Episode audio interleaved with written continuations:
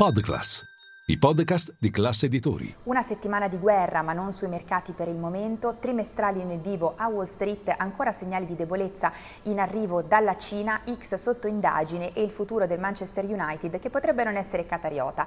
Io sono Elisa Piazza e questo è il caffè ristretto di oggi, venerdì 13 ottobre, con 5 cose da sapere prima dell'apertura dei mercati. Linea mercati. In anteprima, con la redazione di Class CNBC, le notizie che muovono le borse internazionali. 1. È trascorsa quasi una settimana dall'attacco violento di Hamas contro Israele, dall'esplosione del conflitto israelo-palestinese. Bene, che cosa è successo in questa settimana sui mercati? L'impatto, possiamo dire, è stato tutto sommato limitato. Osservato speciale il petrolio, che però di fatto resta poco mosso nell'arco della settimana. WTI poco sopra gli 80 dollari al barile, ben al di sotto rispetto agli oltre 90 toccati eh, solo solo due settimane fa. Per quanto riguarda invece gli asset considerati porti sicuri in momenti di incertezza, bene, il movimento c'è stato ma non così marcato. L'oro è salito nell'arco della settimana di due punti percentuali circa, il dollaro resta invariato, mentre per quanto riguarda la discesa dei rendimenti dei treasury americani c'è stata sì, ma di riflesso anche alle indicazioni arrivate dalla Fed.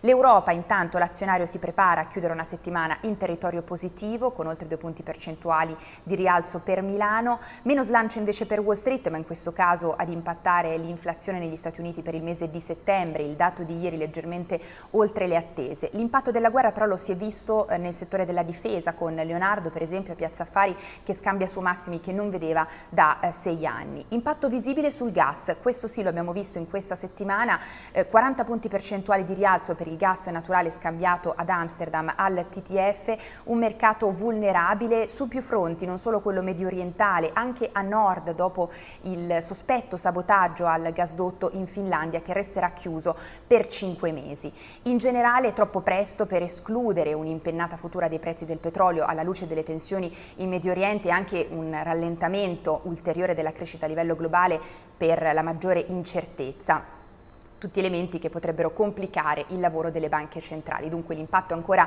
limitato ma è troppo presto per escludere questi rischi. Questa possiamo dire è eh, la, l'analisi prevalente eh, per quanto riguarda le analisi che circolano in questi giorni di eh, mercato. E poi eh, due, veniamo alle trimestrali a Wall Street che entrano sempre più nel vivo. Oggi a presentare i conti Citigroup, Wells Fargo, BlackRock e JP Morgan. Settimana prossima poi toccherà tra le altre a Morgan Stanley, Bank of America e Goldman Sachs. In media media per quanto riguarda le società dell'S&P 500, gli utili per questo terzo trimestre sono attesi anno su anno in leggero calo dello 0,3%.